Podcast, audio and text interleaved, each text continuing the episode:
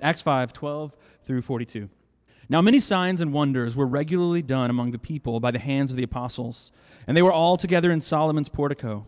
None of the rest dared join them, but the people held them in high esteem. And more than ever, believers were added to the Lord, multitudes of both men and women, so that even so that so that they even carried out the sick into the streets and laid them on cots and mats, that Peter came and by at least his shadow might fall on some of them. The people also gathered from the towns around Jerusalem, bringing the sick and those afflicted with unclean spirits, and they were all healed. But the high priest rose up, and all who were with them, that is, the party of the Sadducees, and filled with jealousy, they arrested the apostles and put them in public prison. But during the night, an angel of the Lord opened the prison doors and brought them out, and said, Go and stand in the temple and speak to all the people the words of this life. And when they heard this, they entered the temple at daybreak and began to teach. Now, when the high priest came and those who were with him, they called together the council, all the senate of the people of Israel, and sent to the prison to have them brought. But when the officers came, they did not find them in the prison, so they returned and reported We found the prison securely locked, with the guards standing at the doors. But when we opened them, we found that no one was inside. Now, when the captain of the temple and the chief priests heard these words, they were greatly perplexed about them, wondering what would come. And someone said to them, Look, the men whom you put into prison are standing in the temple and teaching the people. Then the captain with the officers went and brought them, but not by force, for they were afraid of being stoned by the people. And when they had brought them, they set them before the council, and the high priest questioned them, saying, We strictly charged you not to teach in this name, yet here you have filled Jerusalem with your teaching, and you intend to bring this man's blood upon us. But Peter and the apostles answered, We must obey God rather than men. The God of our fathers raised Jesus, whom you killed by hanging him on a tree. God exalted him at his right hand as leader and Savior to give repentance to Israel and forgiveness of sins. And we are witnesses to these things, and so is the Holy Spirit, whom God has given to those who obey him. When they heard this, they were enraged, and they wanted to kill them. But, the, but a Pharisee in the council named Gamaliel, a teacher of the law, held in honor by all the people, stood up and gave orders to put the men out for a little while. And he said to them, Men of Israel, take care what you are about to do with these men. For before these days, Theudas rose up, claiming to be somebody, and a number of men, about 400, joined him. He was killed, and all those who followed him were dispersed and came to nothing. After him, Judas the Galilean rose up in the days of the census and drew away some of the people after him. He too perished, and all who followed him were scattered. So in the present case, I tell you, keep away from these men and let them alone. For if this is the plan, if this plan is the undertaking of men, it will fail. But if it is of God, you will not be able to overthrow them. You might even be found opposing God. So they took his advice, and when they had called in the apostles, they beat them and charged them not to speak in the name of Jesus and let them go. Then they left the presence of the council, rejoicing that they were counted worthy to suffer dishonor for the name. And every day in the temple and from house to house, they did not cease teaching and preaching that Jesus is the Christ. Amen. This is the word of the Lord. We are studying the book of Acts, and so far in the book of Acts, uh, we, we've been reading about the early church and all these really amazing things that happened in this early church. We, we saw these miraculous signs that took place. We saw that um, the Holy Spirit is working in these powerful and mighty ways. But over the last couple of weeks, Luke has been trying to let us know that even though these great things were happening in the church, everything uh, wasn't perfect. There were some bad things that were happening as well. So last week, Helio, if you were here, preached this awesome sermon for us about Ananias and Sapphira and how even in this early church, there was some hypocrisy that was present. And a couple weeks ago, we started to look at some of the opposition that was rising up around the church, that people weren't, not everyone was pleased about what was going on. And some of the powerful people, the religious leaders, they began to persecute this early church. And so today, we're going to keep looking at that. Um, the persecution that started a few weeks ago, it's now beginning to heat up. Uh, things are, are getting worse. And the passage we just read, we see that it wasn't just Peter and John this time, but all of the apostles they get arrested and they get beaten and they get reprimanded for preaching the name of Jesus. Now, there's a lot in the story, and uh, we're going to try to look at all of it really briefly. But what I want to focus on this morning is the last couple of verses. Those last, last three verses where it says, At the end of all this stuff, when they called in the apostles, they beat them and charged them not to speak in the name of Jesus, and then they let them go. And then they left the presence of the council rejoicing that they were counted worthy to suffer dishonor for the name. I want to talk about these men rejoicing in the midst of persecution. Because I, I, think that this is one of the most remarkable gifts that we have in the Christian faith. Um, the apostles, they, they're arrested, they're beaten, their lives are threatened, and yet when they walk away, they're rejoicing. They're happy about it. That's, that's powerful. That's an, that's an incredible thing because that power is available for us as well. Um, that's what we find, right? All throughout the New Testament, all throughout the scriptures, we find that, that that power to rejoice in our suffering is not something unique for a time gone by, but that is available for us right now. And I think that's a resource that we desperately need. And so today, what I hope we can do here is, is first, I want us just to recap the story real quick, and then I want us to ask two questions. Why do God's people suffer? And secondly, what makes them rejoice? Why do God's people suffer? And what makes them rejoice? Okay, so again, let's, let's talk about this story. Uh, you remember, God is moving really powerfully at this moment in history. God's moving mightily amongst this early church. We just read the story where Ananias and Sapphira were struck down dead, and it tells us that this fear came upon the church. Now, you might think that would drive people away, that people would stop joining them at such a rapid pace, but Acts, uh, Luke tells us that actually the opposite is what took place. When people saw the holiness of God, when they saw his righteous judgment, when they saw his power, they were drawn to him. And so, for, verse 14 tells us that more than ever, believers were added to the Lord, multitudes of both men and women. So, do you remember we, when we read Acts 2, we, we read that on that day, after Peter preached, 5,000 people or 3,000 people came to faith. And then a couple chapters later, we, we read that 2,000 more got added. So, so we're up to 5,000. These huge numbers of people. And here, Luke is telling us after this moment, even more than that, even greater numbers than we've ever seen before are coming to faith, are joining the church. And as a result, the leaders of the temple are filled with jealousy.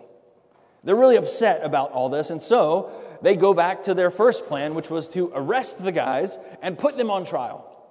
And it's pretty much exactly what they did in chapter 4, the chapter right before this. Um, we, we read they rounded up all the guys, they put them in prison. But the difference is, this time, an angel shows up and frees them from prison. He lets them out and he tells them, go back and preach some more. And so when the day, when the morning comes, that's what they do. First thing, back in the morning, all the apostles are in the temple and they are preaching about Jesus. And when the leaders discover that they're gone, uh, Luke tells us that they're perplexed. Uh, I think perplexed is a nice way of putting it. They're probably freaking out, right? Because the way things worked back then, if you're a prison guard and the prisoners escape, you are going to be murdered. There's a death sentence for that. So, so they're, they're panicking, but not for long because pretty quickly they found out that they haven't gone very far. The apostles are just right back in the temple, right where they had been arrested the day before, and they are preaching again. And that, of course, ticks them off even more, right?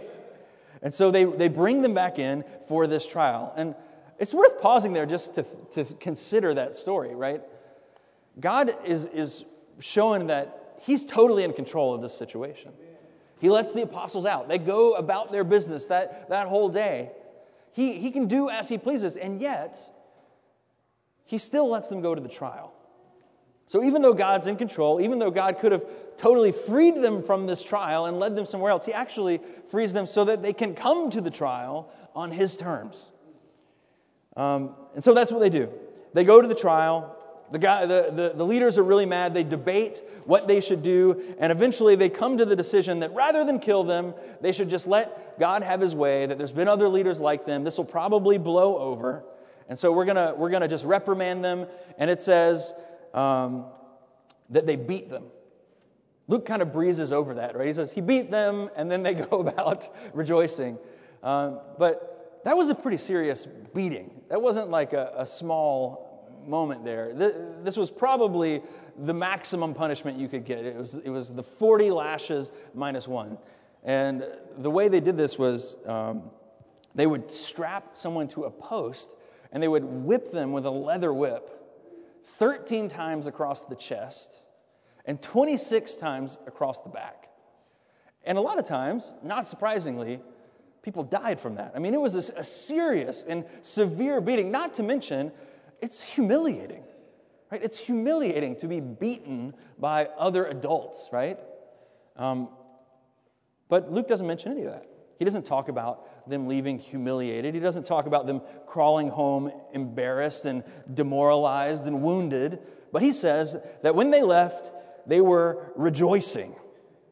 And that instead of listening to the warnings that they got this time, the strong warnings, probably the threats against their life, it says they went back to what they were doing before, preaching the gospel even more than they had in the first place.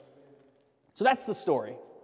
And before we get into that last little bit about their rejoicing at the end, I want to just talk a little bit about why God's people are persecuted.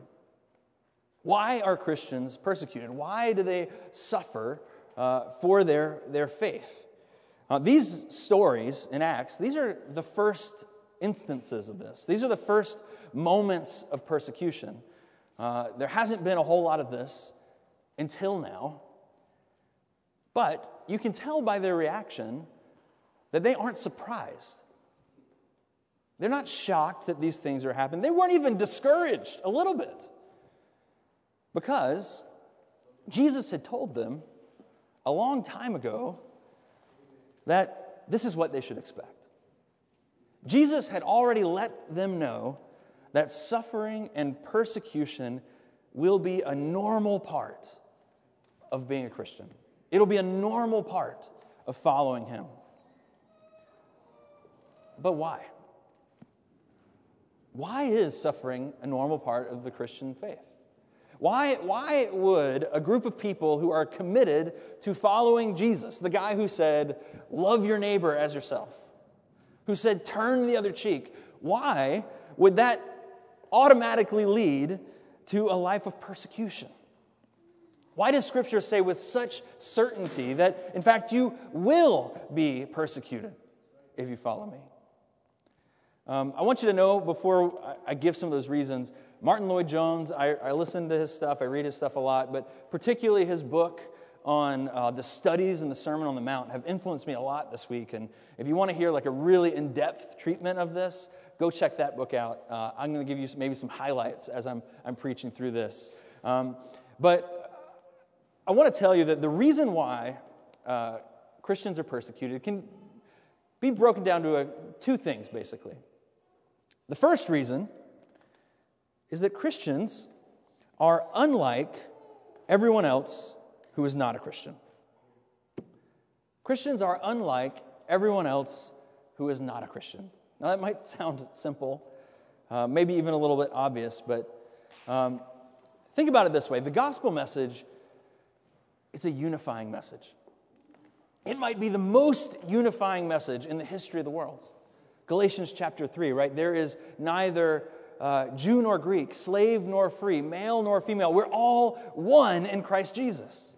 That's a unifying message. Or 1 Peter, where he says, Once you were not a people, but now you are all God's people together. That's a unifying message. But just because there is a unifying message in the gospel, it doesn't mean the gospel is only unifying. In fact, Jesus puts it quite differently in Matthew chapter 10. He says, Don't think that I have come to bring peace. I haven't come to bring peace, I've come to bring a sword.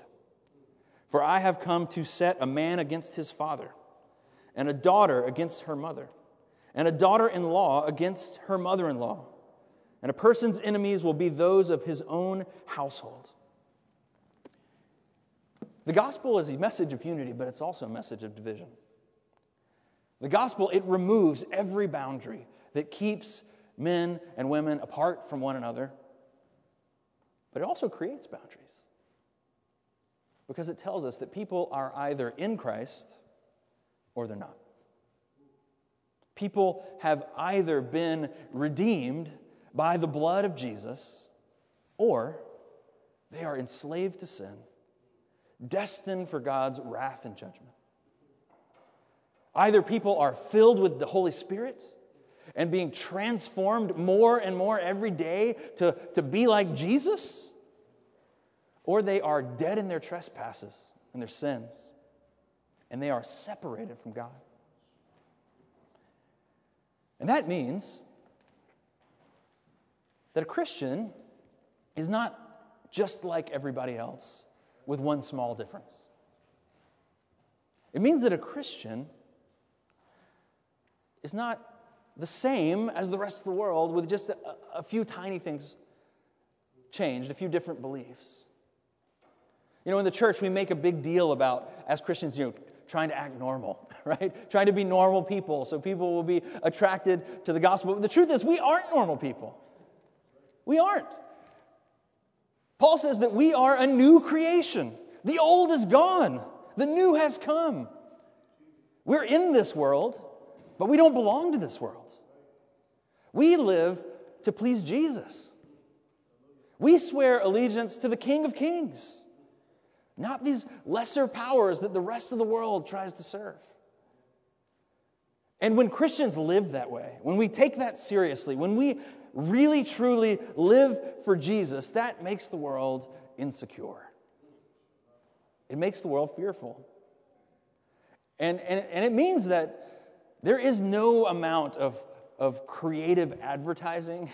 There's no glossy way to package the gospel. There's no flashy way to do church that will make Christianity perfectly palatable to a fallen world. Scripture tells us that unless the Spirit moves, unless God does something, non Christians will always be put off by real Christianity. Now, I want to be careful because when I say that, I, I also have seen the other side of this. I've seen people crying out about persecution when it's definitely not persecution, right?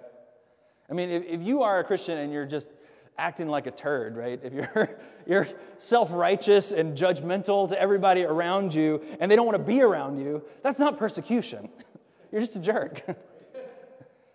but I want to say if you live a life committed to the Lord, then it is inevitable that you're going to be at odds with the world sometimes. Let me say that again. If you, if you live a life committed to the Lord, it is inevitable that you're going to be at odds with the world sometimes because you're going to be unlike it. You're going to be different from it. You're going to be different from everybody else because your reason for existing is to please Christ and not the world. That's the first reason. The second reason why Christians get persecuted, we see here in this passage, it's because our hope is not in this world, but it's in the kingdom of God. Our hope is in the kingdom of God. We follow the resurrected Son of God, and that means for us that death is not the end of us. It means that this life, this life we're living right now, this isn't all there is. And that means if that's true, then this life that we're living, it also should not have the same power over us that it has over everybody else. I mean, think about this story, okay? Imagine how these leaders felt when they brought these guys in and they just beat them within an inch of their lives and they left smiling about it. That, that has to be so frustrating, right? Parents in this room, you know, you, you know a little bit of this feeling, right? Have you ever disciplined your kids? Like, I, I know that, that when I discipline my kids, and I think I've come, come up with some good punishment for them. You know, if I say, that's it, you know, no dessert tonight, and, and they walk off and they say, okay, Dad, okay, you know, smirking, walking back up the stairs. Maybe they've got like a whole bag of Snickers under their pillows already or something. But I know that when they leave happy, I've messed up. If they leave happy, I have not threatened them with something that really is of any value to them, right? Maybe they're already full, right? Maybe they, maybe they have, have something I don't know about. So then, you know, you go back and you think of something else. Well, and no TV for a week, right? And then they start to whine and they start to complain and they start to beg and plead. And then I'm like, okay, good. That's what they needed. It's frustrating eh, to, to, to, to try to discipline someone and, and realize that your discipline has no power over them. And that's exactly what's happening here with these guys. For these disciples, it wasn't, you know, not dessert or, or TV. It was, he was even threatening their very lives, harming their bodies. It wasn't enough even to upset them. They left smiling. Because these guys, the, the head of these, this temple, these religious leaders, they didn't have the ability to threaten what they really loved. Okay, you got us. You beat us within an inch of our lives. All right, now let's go back and preach. now we can get back to what we really care about. But why do they have such freedom? Well, it's because they, they really believed the gospel. They knew that death wasn't the end. Death wasn't the end of Jesus, and it wasn't going to be their end either. Maybe, have any of you guys been following the story of um, Pastor uh, Wang Yi in China? Has anybody seen this? Um, it's come up a few times. You know, there's tremendous persecution happening in mainland China right now over some of these house churches. And um, this one pastor, back in early December, he wrote a letter uh, because he was afraid that the Chinese government might come to arrest him soon. And they did. It happened early December. He was detained, and, and nobody has seen him since. And now we're coming up towards the, the middle of March. Um, he wrote this letter for his congregation to release to the world 48 hours after he had been imprisoned. And it's a really powerful letter. I think if you haven't read it, you should go Google it. You know, you'll find it on the Gospel Coalition or a bunch of other websites. Um, but if you read it, you will see that this man has a powerful hope in the kingdom of God. The portion of the letter, I want to read you just a, couple paragraphs of it. Um, he tells us that he has chosen to continue preaching the gospel even though the government has told him not to.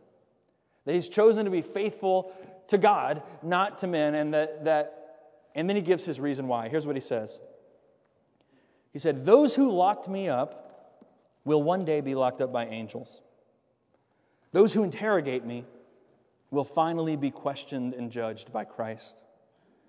When I think of this, the Lord fills me with a natural compassion and a grief toward those who are attempting to and actively imprisoning me. Pray that the Lord would use me, that He would grant me patience and wisdom, and that I might take the gospel to them.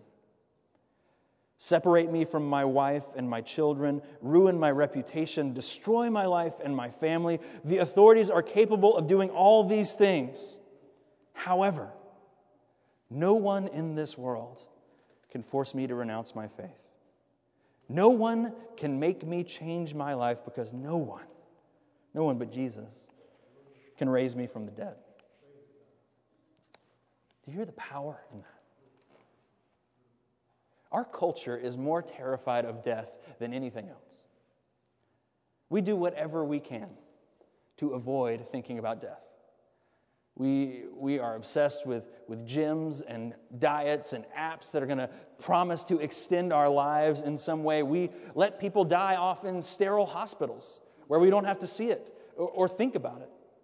We invest billions of dollars into research to try to cure every disease. And I know we're all sitting around hoping that by the time our time comes, we'll already have that cure, right? Alzheimer's, cancer, Parkinson's, whatever it is. We're hoping that they'll all be gone by the time they come for us.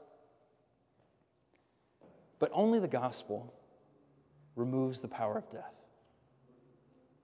Only the gospel takes away the power of death so that those who know Christ like this pastor can, can look it in the eye and, and like paul says in 1 corinthians say oh death where is your sting?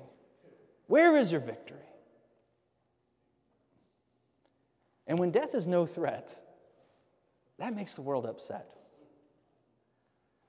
When you can march into a prison like the way these guys did and leave with absolute confidence that it won't affect your future. In other words, the world persecutes Christians. The world persecutes Christ's followers because, well, because they're like Christ. They have been made new by God's Spirit. And so they are completely different from the world's.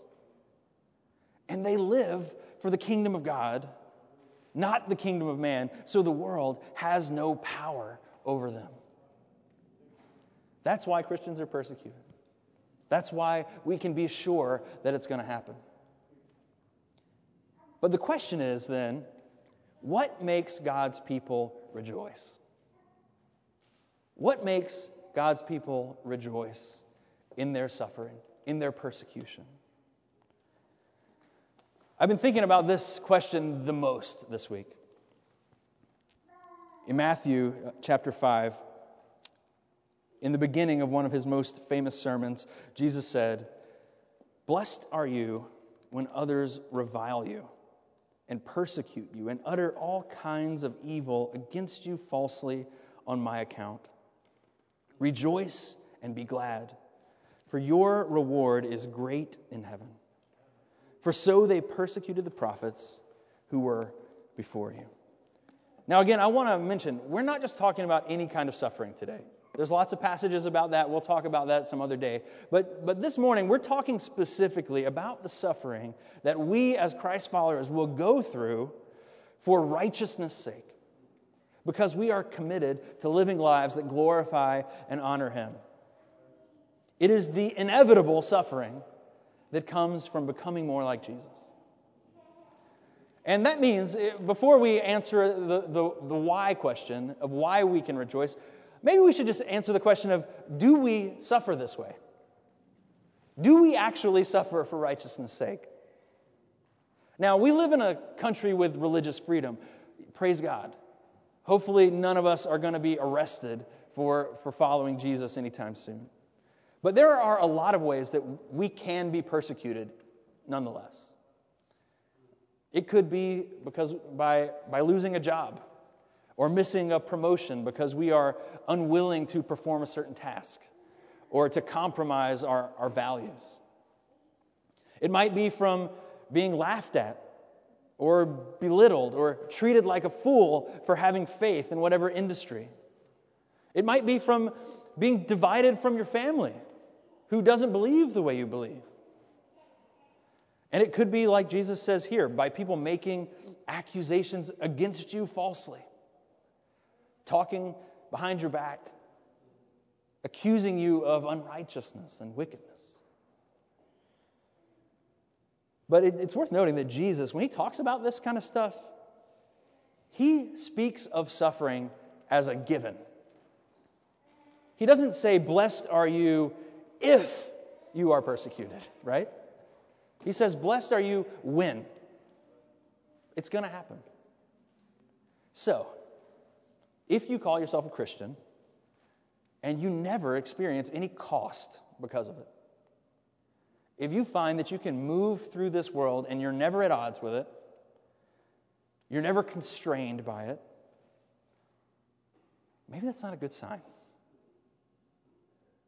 Maybe it's worth asking yourself some hard questions. Now, I'm not telling you to seek out suffering, right? The, if you're saying, well, I don't, maybe I need to go start suffering, you know, don't, don't leave here and hop on the 42 bus and say, oh, attention, everybody, I need to tell you about Jesus, you know, so you can get kicked off the bus, because you will get kicked off the bus. But that's just being annoying, right? That's not suffering, that's not persecution. Don't, don't go looking for it. But what I'm telling you is if you surrender your life to Christ, if you are committed to living in obedience to Him, then this will happen. Eventually, this is going to come. And Jesus says, when it comes, rejoice and be glad. Now, if you're in the other boat, if this is not abstract to you, if you have very clear examples in your mind of times when you have suffered, when you've suffered for righteousness' sake, then you know that nothing is less natural than rejoicing in it. There is nothing that goes against our instincts more strongly than, than rejoicing and being glad when people come against you with false accusations. You know, I've, I've personally, unfortunately, I've, I've been through a lot of that stuff. And when that gets combined as a pastor with like my core idols of really wanting to be liked by everybody and really wanting people to think, think well of me, this stuff, it's devastating. I wish I could stand up here and tell you how holy I am and how, you know, I jump up and, and, and celebrate just like these guys do in Acts. But that's just not, not the truth. Um, the truth is, in my life, in times when people have accused me falsely, I've spent hours feeling depressed, despairing, just wanting to run away from, from life, feeling trapped, feeling bitter. But just this week, as I was studying through this passage, God gave me a new joy. And I really want to share that with you. I, I hope that you're all still here with me right now because I want you to, to leave here receiving what I received this week. So, real quick, here is why you should rejoice if you're suffering in obedience to God. One, if you suffer because you're doing what Christ wants you to do, then you can rejoice because it's proof that you're becoming like Jesus. Your suffering for righteousness' sake is proof that God really is at work in you, that He really is changing you, that He's doing exactly what He said in, in John 15, right? Where He says, uh, If the world hates you, know that it hated me before it hated you. If you were of this world, the world would love you as its own. But because you are not of this world, but I chose you out of the world, therefore the world hates you. You can rejoice because it means God is real. His Holy Spirit is changing you. God has made your desires more like His desires. He is making your heart more like His heart, and you can rejoice in that. You can be thankful for that. And also, another thing that Jesus tells us here, right in Matthew 5, he says, Rejoice and be glad, for your reward is great in heaven. When you suffer and you hate it, Jesus says you can rejoice because your reward in heaven is great.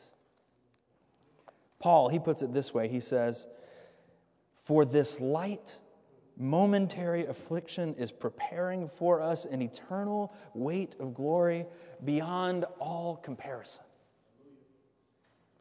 All this pain God tells us is directly connected to joy. This eternal joy, this everlasting joy that will never fade, that is waiting for you in His presence. That's an amazing thing.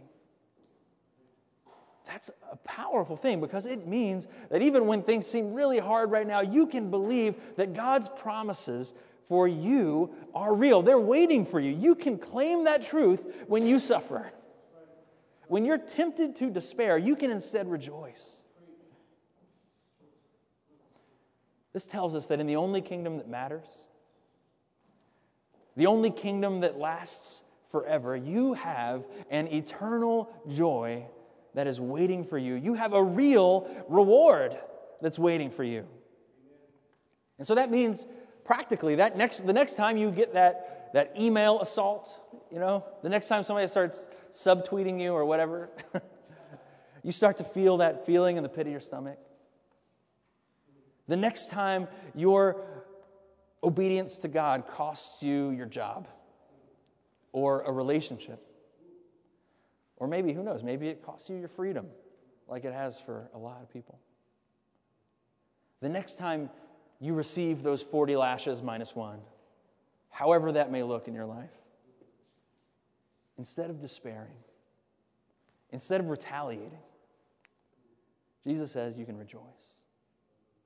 You can rejoice because it is proof that people see Jesus in you. And you have a reward waiting for you in heaven. And the last thing I want to say, uh, real quick, you know, maybe you're saying, well, isn't that kind of selfish? Isn't it selfish to be motivated by some future heavenly reward, some personal thing that we're going to get? No, it's not. It's biblical. This is what you're made for. We exist to glorify God and to enjoy Him forever, to be rewarded by being in His presence for all eternity. You exist for future joy. Being with God should motivate you, it should excite you. I think one of the reasons why the church is so depressed, why, why we're often in, in such a bad spot, is because we don't think about this enough. We get too bogged down, too rooted in our, our present day to put our hope in the kingdom that awaits us. But you're going to find out. You know, this world, the longer that you're in it, the more painful it seems. The longer that you're in it, the more disappointing it is. You realize that it really can't meet your needs the way you want it to meet your needs. It can't satisfy your soul the way you want it to. But there is a place that can. There is a kingdom where joy awaits the people of God. And you know what? Jesus himself was motivated by that. The author of Hebrews tells us let us run the race that is set before us, looking to Jesus, the founder and perfecter of our faith, who, for the joy that was set before him, endured the cross, despising the shame, and is seated at the right hand of the throne of God. We're told that Jesus longed for the joy of the kingdom, that he longed to be in his Father's presence forever, and he wanted you to be there, and he wanted me to be there with him. And that joy, the joy of that moment, of us all worshiping together forever in his restored kingdom, that motivated him. That motivated him to go to the cross, to endure suffering, to, to, to pay for your sin and your guilt and your shame. He did all of that for the joy that was set before him. So let that future joy motivate you. Let it be real to you today. Let it empower you. Let it break into this moment. Let it become your joy right now. Jesus is in you. He's visible to the world. And your suffering, you're suffering right now, but it's not going to be forever. Because this world isn't all there is, it's coming to an end. So, as we look at this story, as we're closing, uh, as we look at Acts chapter 5, my prayer is that, that this would change us. That we'd stop clinging to the, the ways of this world, that we would stop living these ordinary, unspectacular lives that, that, that mean nothing to anyone around us, but instead, we would seek after the things that satisfy. That we would live joy filled lives of radical obedience to Jesus. That we'd be so committed to the kingdom of God that the world would be a little bit uncomfortable. That some people might even persecute us because of it. But like we see in this passage, others would see it and they'd be drawn in. Others would see it and they would, they would want to join alongside of us and make Christ their Lord as well. Let's pray. Father, thank you for uh, your word. Thank you, Lord, that you are not absent in our suffering. But as we see in this passage, Lord, you allow us to go through it. And it's, it's through the, the, the disappointments of this world, it's through the, the persecution that comes that we're reminded that there's a better world waiting. Lord, free us from our bondage to lesser things. Give us the faith to come to you. We pray in Christ's name. Amen. Amen.